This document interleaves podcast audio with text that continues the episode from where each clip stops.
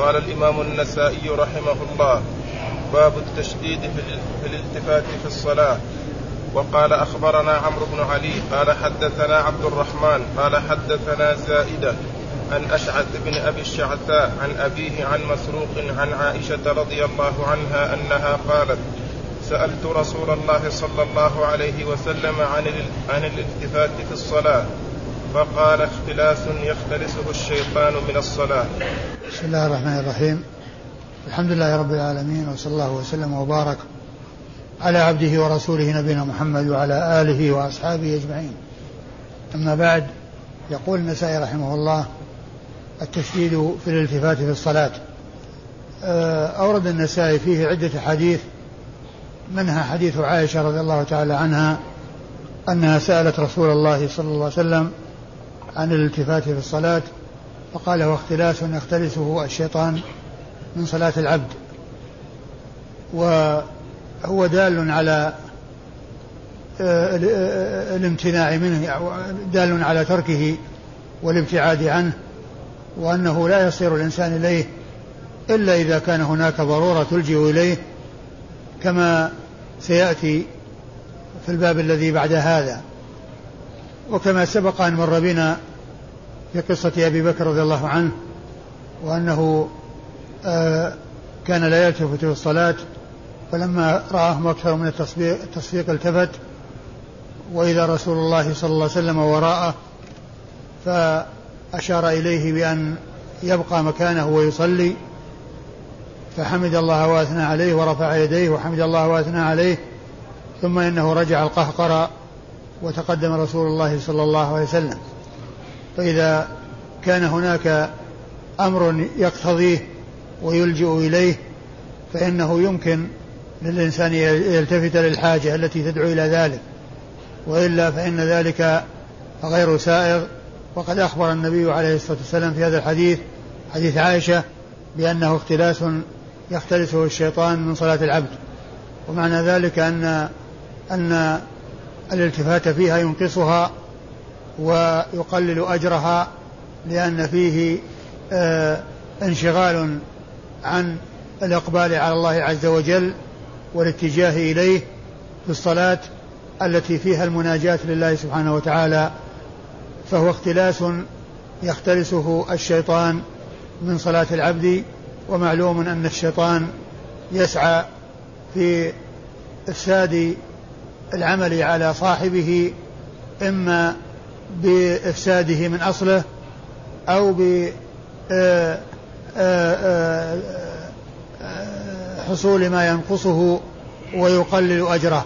وسؤال عائشة رضي الله عنها للرسول عليه الصلاة والسلام عن الالتفات في الصلاة يدلنا على ما كان عليه أصحاب رسول الله عليه الصلاة والسلام من الحرص على معرفة أمور الدين وأنهم كانوا يسألون النبي عليه الصلاة والسلام عما يحتاجون السؤال عنه فيجيبهم النبي الكريم صلى الله عليه وسلم بما يوضح لهم الحق وبما يهديهم الصراط المستقيم.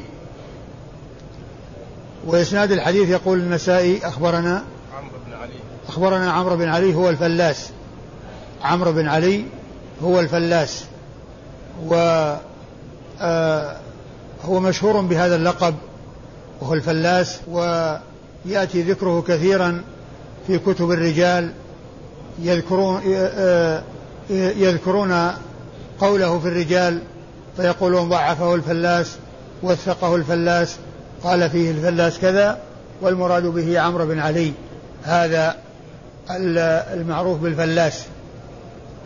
وهو محدث ناقد آه ثقة أخرج حديثه أصحاب الكتب الستة. عن عبد الرحمن. عن عبد الرحمن وهو بن مهدي البصري المحدث الناقد المتكلم في الرجال وحديثه أخرجه أصحاب الكتب الستة. حديثه أخرجه أصحاب الكتب الستة. عن زائدة.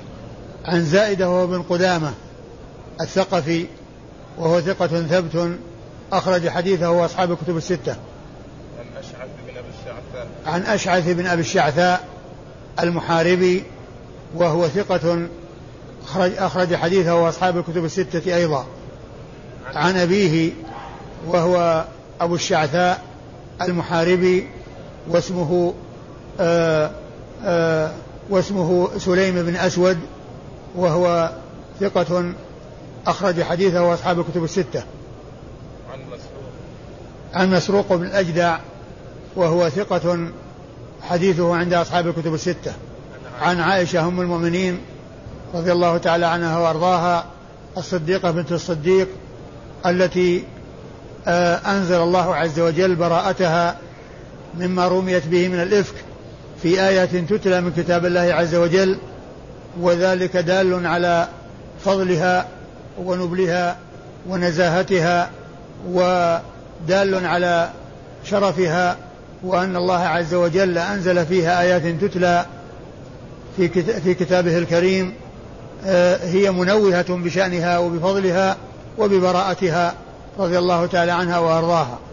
وهي الصحابية الوحيدة المعروفة بالكثرة الكاثرة من رواية حديث رسول الله عليه الصلاة والسلام فهي من السبعة المكثرين في من رواية الحديث لأن المكثرون من رواية الحديث من أصحاب الرسول عليه الصلاة والسلام سبعة ستة من الرجال وامرأة واحدة. هذه المرأة هي أم المؤمنين عائشة رضي الله تعالى عنها وأرضاها. فهي من أوعية السنة التي حفظت سنة رسول الله عليه الصلاة والسلام ولا سيما السنن المتعلقة بالبيوت التي لا يطلع عليها إلا النساء فإنها حفظت ووعت الشيء الكثير آه، من تلك السنن عن رسول الله صلوات الله وسلامه وبركاته عليه ورضي الله تعالى عنها وأرضاها. قال أخبرنا عمرو بن علي قال حدثنا عبد الرحمن قال حدثنا أبو الأحوص عن أشعث عن أبيه عن مسروق عن عائشة رضي الله عنها عن النبي صلى الله عليه وسلم بمثله. ثم ورد النسائي طريقا أخرى للحديث وقال بمثله يعني بمثل الرواية السابقة وهي أن عائشة سألت الرسول صلى الله عليه وسلم عن الالتفات في الصلاة فقال هو اختلاس يختلسه الشيطان من صلاة العبد. فهو مثله يعني معناه مماثل له في لفظه ومعناه. وكلمة بمثله يريدون بها إذا قالوها المماثلة في اللفظ والمعنى واتفاق الرواية التي لم تذكر مع الرواية المذكورة قبلها لفظا ومعنى. هذا هو المراد بكلمة بمثله. وهي تختلف عن بنحوه. فإن كلمة نحوه لا تدل على المطابقة باللفظ ولكنها تدل على الاتفاق في المعنى ومع الاختلاف في الألفاظ. فيفرقون بين ما كان اللفظ والمعنى آه، في آه، آه، في المحذوف مثل المثبت وبين ما إذا كان المثبت المحذوف يتفق مع الذي أثبت بالمعنى دون اللفظ. فيعبرون عن الأول بمثله كما هنا ويعبرون عن الثاني بنحوه أي أنه متفق معه في المعنى وإن حصل اختلاف في الألفاظ. وأما بمثله ففيه اتفاق بالمعنى واتفاق بالألفاظ. وإسناد الحديث هو مثل الإسناد الذي قبله إلا أن فيه زيادة آه، أبو الأحوص وهو سلام بن سليم الحنفي وهو ثقة أخرج حديثه وأصحاب الكتب الستة. والباقون قد مر ذكرهم في الإسناد الذي قبل هذا. قال أخبرنا عمرو بن علي قال حدثنا عبد الرحمن قال حدثنا إسرائيل عن أشعث بن أبي الشعثاء عن أبي عطية عن مسروق عن عائشة رضي الله عنها عن النبي صلى الله عليه وسلم بمثله. ثم ورد النسائي طريقا أخرى آه وقال في نهايتها بمثله أي بمثل الرواية السابقة المثبتة وأما رجال الإسناد فهم نفس رجال الإسناد المتقدمين إلا ذكر شخصين أحدهما إسرائيل والثاني أبو عطية. أما إسرائيل فهو إسرائيل بن يونس ابن أبي إسحاق الهمداني السبيعي وهو ثقة خرج حديثه وأصحاب الكتب الستة. وأما أبو عطية فهو الهمداني وهو الوادعي الهمداني. آه، آه، ما اسمه؟ مشهور بكنيته مشهور بكنيته مشهور بكنيته لكن له اسم. مالك بن عامر نعم. مالك بن عامر وهو مالك بن عامر وهو ثقة أخرج حديثه وأصحاب الكتب الستة إلا ابن ماجه. أخرج حديثه وأصحاب الكتب الستة إلا ابن ماجه فإنه لم يخرج له شيئا. قال أخبرنا هلال بن هلال بن العلاء بن هلال قال حدثنا المعافى بن سليمان قال حدثنا القاسم وهو ابن معن عن الأعمش عن عمارة عن أبي عطية قال عن أبي عطية قال قالت عائشة رضي الله عنها إن الالتفات في الصلاة اختلاس يختلسه الشيطان من الصلاة. عن عائشة؟ عن عائشة رضي الله قالت عائشة رضي الله عنها إن الالتفات في الصلاة اختلاس يختلسه الشيطان من الصلاة. ثم أورد النسائي آه هذا الحديث عن عائشة رضي الله عنها وهو أثر آه عن عائشة رضي الله عنها لكن آه مثله لا يقال بالرأي وقد جاء عنها في الروايات السابقة إضافة ذلك إلى الرسول صلى الله عليه وسلم. يعني بعض الرواة آه رواه مرفوعا وبعضهم رواه موقوفا عليها. لكن آه الوقف أو رواية الوقف لا لا تتعارض مع رواية الوصل والرفع مع رواية الرفع لأن لأن مثل ذلك لا يقال بالرأي. وإنما هو مما أخذ عن رسول الكريم صلى الله عليه وسلم وقد جاء التصريح بأخذ ذلك عن رسول الله عليه الصلاة والسلام في الروايات السابقة. آه الإسناد؟ أخبرنا هلال بن العلاء. أخبرنا هلال بن العلاء بن هلال وهو صدوق أخرج حديثه النسائي وحده عن المعافى بن سليمان وهو أيضا صدوق أخرج حديثه النسائي وحده. قال حدثنا القاسم وهو ابن معن. قال حدثنا القاسم بن معن وهو ثقة فاضل. أخرج حديث أصحاب الستة. أبو داود والنسائي. أخرج حديثه أبو داود والنسائي. الف... ال... ال... القاسم. بن معن القاسم هو بن معن. نعم. القاسم هو ابن معن. أخرج حديثه أبو داود والنسائي وهو ثقة فاضل. وكلمة هو ابن معن الذي قالها من دون الفضل ابن آه ابن موسى. الذي آه الذي قالها من دون المعافى بن سليمان الذي روى عنه. المعافى بن سليمان الذي روى عنه آه هو الذي قالها من دونه. إما إما هلال وإما النسائي أو من دون النسائي. هم الذين قالوا هو ابن معن. وذلك كما عرفنا مرارا وتكرارا أن التلميذ ذكره بلفظ مهمل غير منسوب فلما جاء من بعد التلميذ وأراد أن يوضحه لم يأتي به منسوبا بدون ما يشعر بما يدل على أنه من غير التلميذ فأتي بهذه العبارة وهي وهو ابن معن. يعني أنه ما قالها التلميذ وإنما قالها من دون التلميذ. آه نعم. عن الأعمش. الأعمش وهو سليمان بن مهران الكاهلي الكوفي وهو ثقة أخرج حديثه وأصحاب الكتب الستة. عن عمارة. عن عمارة بن عمير. عن عمارة بن عمير وهو ثقة خرج حديثه وأصحاب الكتب الستة. عن أبي عطية عن عائشة. عن أبي عطية عن عائشة وقد مر ذكرهما. قال باب الرخصة في الالتفات في الصلاة يمينا وشمالا. وقال أخبرنا قتيبة قال حدثنا الليث عن أبي الزبير عن جابر رضي الله عنهما أنه قال اشتكى رسول الله صلى الله عليه وسلم فصلينا وراءه وهو قاعد وأبو بكر يكبر يسمع الناس تكبيره فالتفت إلينا فرآنا قياما فأشار إلينا فقعدنا فصلينا بصلاته قعودا فلما سلم قال إن كنتم آنفا تفعلون فعل فارس والروم يقومون على ملوكهم وهم قعود فلا تفعلوا. ائتموا بأئمتكم إن صلى قائما فصلوا قياما وإن صلى قاعدا فصلوا قعودا. ثم ورد النسائي الرخصة في ذلك يعني في الالتفات يعني عند الحاجة إلى ذلك وعندما يوجد أمر يقتضيه وأمر يتطلبه فإن ذلك سائق وقد جاءت بذلك السنة عن رسول الله عليه الصلاة والسلام.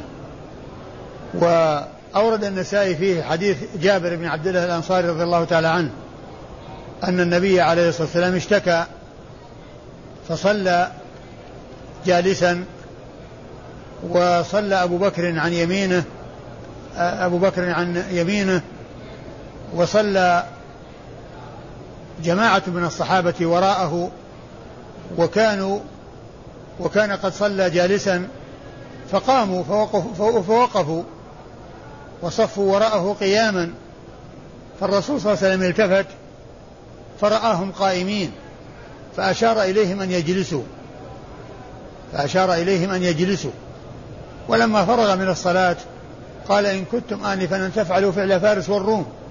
يقومون على رؤوس ملوكهم وهم جلوس وهم قعود.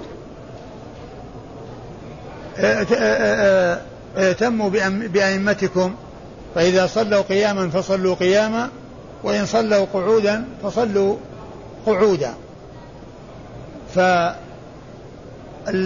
صلى الله عليه وسلم اشتكى يعني أصابه أصابه جاء في بعض الأحاديث أنه سقط من فرس فجحش شقه شقه فصلى في بيته وصلى جماعة من أصحابه معه وكانوا قائمين فأشار إليهم النبي صلى الله عليه وسلم أن يجلسوا. فأشار إليهم أشار إليهم بيده يريد منهم بهذه الإشارة أن يجلسوا ولا يقوموا. أن يجلسوا ولا يكونون قائمين بل يكونون جالسين. لأنه صلى الله عليه وسلم بدأ الصلاة جالسا فأرشدهم إلى أن يصلوا معه جالسين إلى أن يصلوا معه جالسين.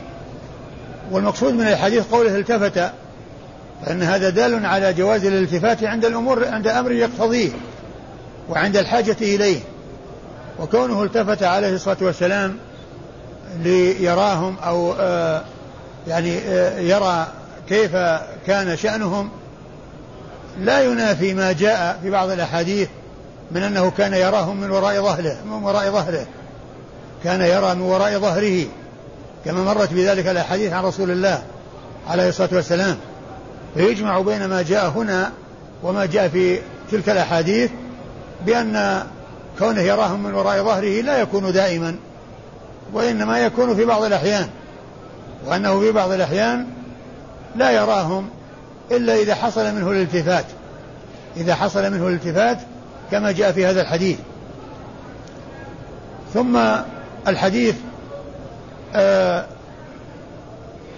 يدل على أن الإمام إذا صلى جالسا يصلي الناس وراءه جلوسا. وقد جاء في آه وقد جاء أن أنه عليه الصلاة والسلام في مرض موته لما بدأ أبو بكر الصلاة بالناس وجاء أبو بكر وجاء رسول الله عليه الصلاة والسلام وجلس على يسار أبي بكر فصار هو الإمام عليه الصلاة والسلام وأبو بكر يبلغ ويسمع الناس التكبير. فكان الصحابة وراءه قائمين وهو صلى جالسا يعني في مرض موته. عليه الصلاة والسلام وبقوا في صلاتهم حتى فرغوا منها وهم يصلون قياما. فكيف يوفق بين ما جاء في حديث مرض موته من أنه صلى جالسا وأبو بكر على يمينه يسمع الناس التكبير والصحابة وراءه قائمين وأبو بكر قائم؟ وبينما جاء في هذا الحديث الذي كانوا قائمين فأرشدهم إلى أن يجلسوا. فمن العلماء من قال بنسخ الجلوس وأنه كان هذا في أول الأمر ثم نسخ في هذه الكيفية التي حصلت في مرض موته وهي أنهم يصلون وراءه قياما. فلا يصلي المأموم جالسا مع قدرته على القيام وراء الإمام الجالس. الذي لا يتمكن من الصلاة إلا جالسا فلا يصلي المأموم وراءه جالسا بل يصلي قائما. استنادا إلى ما جاء عنه عليه الصلاة والسلام في مرض موته صلى الله عليه وسلم حيث صلى جالسا وأبو بكر عن يمينه يكبر بتكبير رسول الله عليه الصلاة والسلام ويبلغ الناس التكبير وهم يقتدون برسول آه، الله عليه الصلاة والسلام. من العلماء من قال إن الحكم الآخر الذي مر في مرض موته وهو صلاتهم قائمين وراءه وهو جالس قالوا إن هذا ناسخ للأول. ومن العلماء من قال إنه لا, لا, لا نسخ وإنما يوفق بين بين الحديثين. فإذا كان الناس بدأوا الصلاة قائمين يستمرون على قيامهم. وإن طرأ على الإمام أن يصلي جالسا فإنه العبرة ببدئهم الصلاة وأنهم بدأوها قائمين فيستمرون على قيامهم آه، فيها ولا يجلسون. استنادا إلى ما جاء في آه، مرض موت الرسول عليه الصلاة والسلام من كونه صلى جالسا والناس يصلون وراءه قياما. أبو بكر عن يمينه والصحابة وراءه. أبو بكر عن يمينه والصحابة وراءه. وإذا بدأ الصلاة جالسا فإنهم يبدأونها معه جالسين. وحجة ذلك ما حصل في تلك الحال التي جاء ذكرها في الحديث وهو أنه بدأ الصلاة جالسا فأرشدهم إلى أن يجلسوا. فيوفق فيجمع بين الأحاديث بحمل ما جاء في مرض موته على ما إذا بدأوا الصلاة قائمين فإنهم يستمرون قائمين. وإذا بدأوها وإذا بدأ الإمام الصلاة جالسا فإنهم يبدأونها وراءه جالسين. فإنهم يبدأونها وراءه جالسين وهذا فيه إعمال للدليلين وتوفيق بين الحديثين بحمل هذا على حال وحمل هذا على حال. وقوله صلى الله عليه وسلم بعدما فرغ من الصلاة إن كدتم آنفا أن تفعلوا فعل فارس والروم يقومون على ملوكهم وهم جلوس. هذا يدل على آه تحريم القيام على الرؤوس وعلى الجالس تعظيما له أن يكونوا أن يكونوا قائمين على رأسه لأن النبي صلى الله عليه وسلم أنكر هذه الهيئة وشبهها بفعل فارس والروم. بفعل فارس والروم حيث يقومون على على ملوكهم وهم جلوس. يقومون على ملوكهم وهم قعود. فهذا التشبيه فيه آه، بيان الابتعاد عن هذا العمل. وأنهم كادوا أن يفعلوا مثل فعل هؤلاء الذين هم الفرس والروم. فيدل على تحريم القيام على رؤوس الرجال تعظيما لهم. وقد جاء في بعض الأحاديث أن بعض الصحابة كان قائما على رأس الرسول صلى الله عليه وسلم وذلك في صلح الحديبية فإنه لما قدم الكفار ليتفاوضوا مع الرسول عليه الصلاة والسلام وليبرموا العقد الذي جرى بينه وبينهم بينهم وبينه لإبرام العقد بينهم وبين الرسول صلى الله عليه وسلم. فإن المغيرة بن شعبة كان واقفا على رأس الرسول صلى الله عليه وسلم. واقفا على رأسه وهو جالس.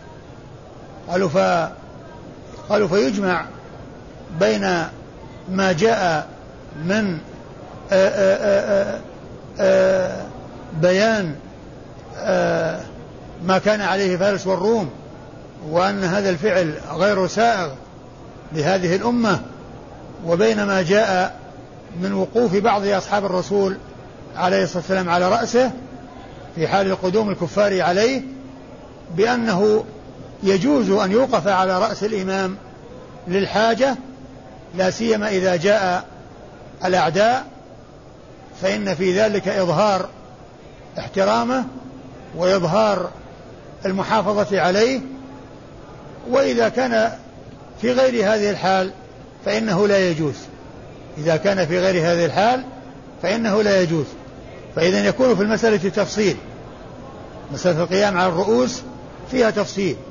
إذا كان هناك أمر يقتضيه مثل إظهار آه احترام الإمام و وذلك بحضور الأعداء وبحضور الكفار حيث يرون احترامهم وتعظيمهم ومحافظتهم على الإمام فإن ذلك سائغ لفعل المغيرة بن شعبة حيث وقف على رأس الرسول صلى الله عليه وسلم. وإذا كان لغير ذلك فإنه لا يسوق وهو الذي يدل عليه قوله إن كنتم إن كنتم آنفا أن تفعلوا فعل فارس والروم يقومون على رؤوس ملوكهم وهم جلوس. وهو يدل على منع ذلك وعلى كراهية ذلك. وهذا هو القيام على الرجال. والقيام له ثلاثة أحوال. قيام على الرجل وقيام للرجل وقيام إلى الرجل. فالقيام عليه فيه التفصيل الذي ذكرت. وأما القيام إليه فإنه سائر. عندما يأتي إنسان يدخل يقوم إليه ليعانقه أو ليصافحه أو ليستقبله ويرافق في الدخول فإن ذلك سائغ. ومنه قوله قوموا إلى سيدكم يعني في الأنصار عندما جاء سعد بن معاذ رضي الله تعالى عنه في الحكم في عند الحكم في بني قريظة حيث أمرهم بأن يقوموا إليه.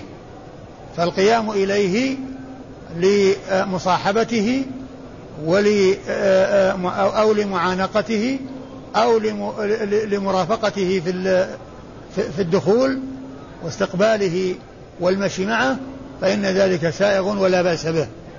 والأمر الثالث القيام له حيث يقوم في يقوم ويجلس احتراما له من غير أن يكون هناك آه، مرافقة أو مصافحة أو معانقة فإن هذا هو الذي لا يجوز.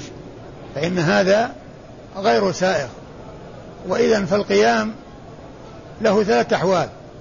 قيام للرجل قيام له وهذا لا يجوز. والثاني قيام إليه وهذا جائز.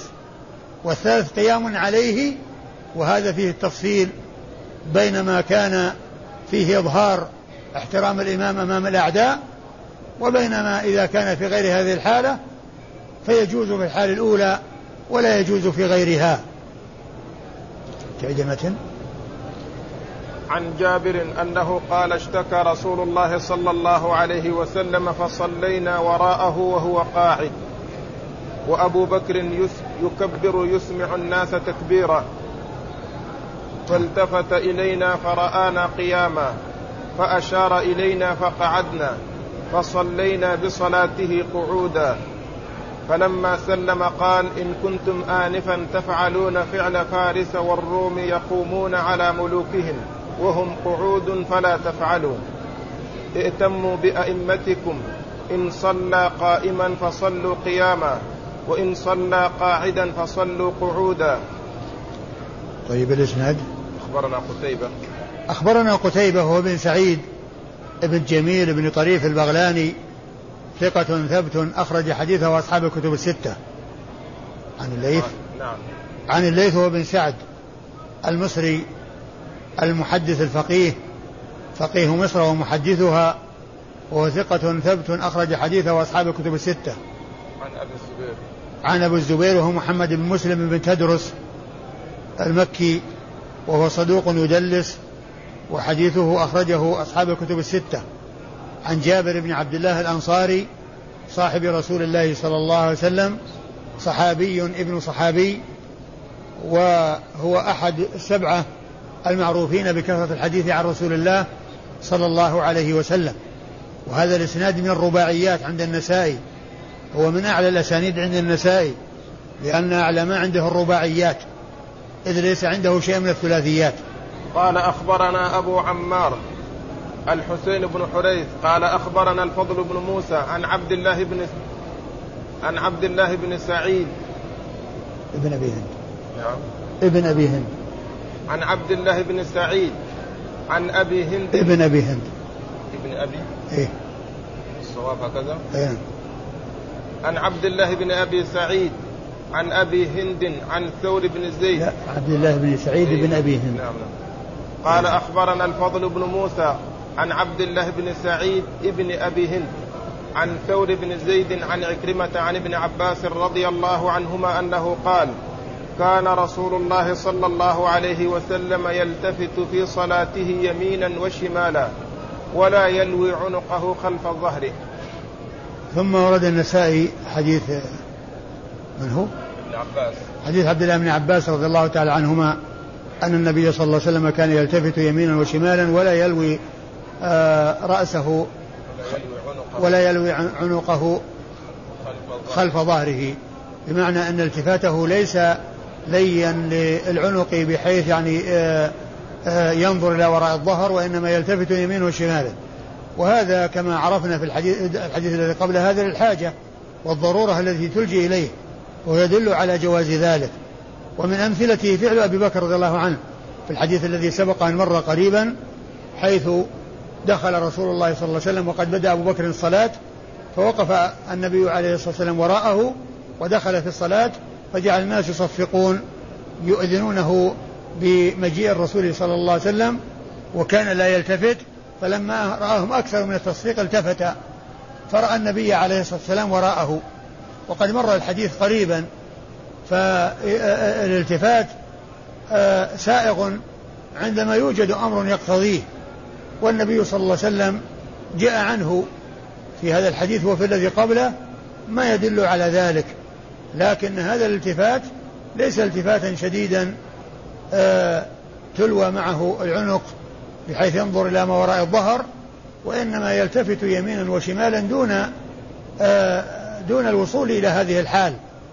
دون الوصول إلى هذه الحال التي هي لي العنق إلى وراء الظهر و وإيش الحديث؟ قال أخبرنا أبو عمار قال أخبرنا أبو عمار الحسين بن حريث المروزي وهو ثقة أخرج حديثه أصحاب الكتب الستة إلا ابن ماجه قال أخبرنا عن الفضل بن موسى نعم. المروزي وهو ثقة ربما يغلب الستة أخرج حديث الستة إيه؟ وهو ثقة ثبت ربما يغلب أخرج حديثه أصحاب الكتب الستة. عن عبد الله بن سعيد بن أبي عبد الله عن عبد الله بن سعيد بن أبي هند. عن عبد الله بن أبي سعيد عن عبد الله بن سعيد بن أبي هند الفزاري. وهو إيش؟ صدوق ربما وهم. أخرج حديث أصحاب الكتب الستة. نعم. وهو صدوق ربما وهم أخرج حديثه أصحاب الكتب الستة. عن ثور بن زيد. عن ثور بن زيد المدني. وهو ثقة أخرج حديثه أصحاب الكتب الستة. عن عكرمة. عن عكرمة ابن عبد الله مولى عبد الله بن عباس رضي الله تعالى عنهما وهو ثقة ثبت أخرج حديثه أصحاب الكتب الستة. عن ابن عباس. عن عبد الله بن عباس ابن عبد المطلب ابن عم رسول الله صلى الله عليه وسلم وأحد العبادلة الأربعة من أصحابه الكرام وهم عبد الله بن عباس وعبد الله بن عمر وعبد الله بن عمرو وعبد الله بن الزبير. أربعة من صغار الصحابة أطلق عليهم هذا اللقب لقب العبادة له الأربعة من أصحاب الرسول صلى الله عليه وسلم. ومن المعلوم أن ممن يسمى عبد الله كثير. غير هؤلاء الأربعة منهم عبد الله بن مسعود وعبد الله بن قيس أبو موسى الأشعري وعبد الله بن رواحة وعبد الله بن أبي بكر. كثيرون يسمون بعبد الله. ولكن الذين اشتهروا بلقب العبادلة هم هؤلاء الأربعة من أصحابه رضي الله عنهم وأرضاهم وهم من صغار الصحابة. وعبد الله بن عباس أحد السبعة المعروفين بكثرة الحديث عن رسول الله صلى الله عليه وسلم. في خطأ في النسخة عن عبد الله بن سعيد عن أبي نعم. أقول في خطأ في النسخة هذه. اي نعم هو هذا. نبه يعني. أنا قلت يعني ابن أبي هند عبد الله بن سعيد بن أبي هند. يعني عن بدلها ابن. نعم إيش؟ إذا كان الإنسان جاء مسبوق أيوه. السلام على الإمام ثم الإمام صلى جاء واحد اخر واقتدى بالمسجد جائز. أقول جائز ما في مانع. يقول يؤخذ من هذا الحديث أي حديث؟ جاء ابو بكر عليه ابو بكر بكر لا لا ليس هذا ليس. أبو بكر ما كان مسبوق أبو بكر هو داخل في الصلاة. يعني في غير الحديث هذا الحديث هذا أبو بكر كان معهم. يعني بدأ الصلاة وهم قائمين وأبو بكر على يمينه. وأما في مرض موته فالصحابه وراءه واقفين وأبو بكر على يمينه. وكان أبو بكر هو الذي دخل في الصلاة. والرسول صلى الله عليه وسلم جاء في آه، أول الصلاة. فوقف فجلس عن يسار أبو بكر. فتحول أبو بكر من كونه إمام إلى كونه مأموم. أبو بكر تحول من كونه إمام إلى كونه مأموما فما فيه يعني ذكر المسبوق وانما يعني آه، كون شخص يصلي وحده وهو مسبوق وجاء واحد يصلي بصلاته ما في بأس. شيخ جاءت رواية فيها أن الرسول صلى الله عليه وسلم قال قوموا إلى سيد فأنزلوه. نعم. كان جريح. نعم. نقول أن العلة هي وأنا هذا هذا ليس هو يدل على يعني آه، على على القيام إليه. وحتى لو آه، يعني آه، الإنسان جاء والإنسان استقبله وذهب إليه ليستقبله جاء يعني آه، يدخل هو إياه ذلك سائغ لأن هذا من إكرام الضيف وإكرام القادم يعني كونه يستقبل ويعني يقوم الإنسان ويلاقيه ويصاحبه في الدخول ما في بأس. شيخ رواية أبي الزبير عن جابر ما فيها عنعنة إلا إلا فيها عنعنة لكن الحديث يعني كما هو معلوم هو في صحيح مسلم. الحديث في صحيح مسلم جاء من طرق. عكرمة ضعفه سعيد بن المسيب. عكرمة تكلم فيه بعض الناس بعض العلماء وقد أوضح الحافظ بن حجر الكلام فيه وما قيل فيه في مقدمة الفتح فإنه أطال في ترجمته وحصر الأقوال التي قيلت فيه وأجاب عنها وخرج إلى أن أن الكلام الذي أضيف إليه غير ثابت.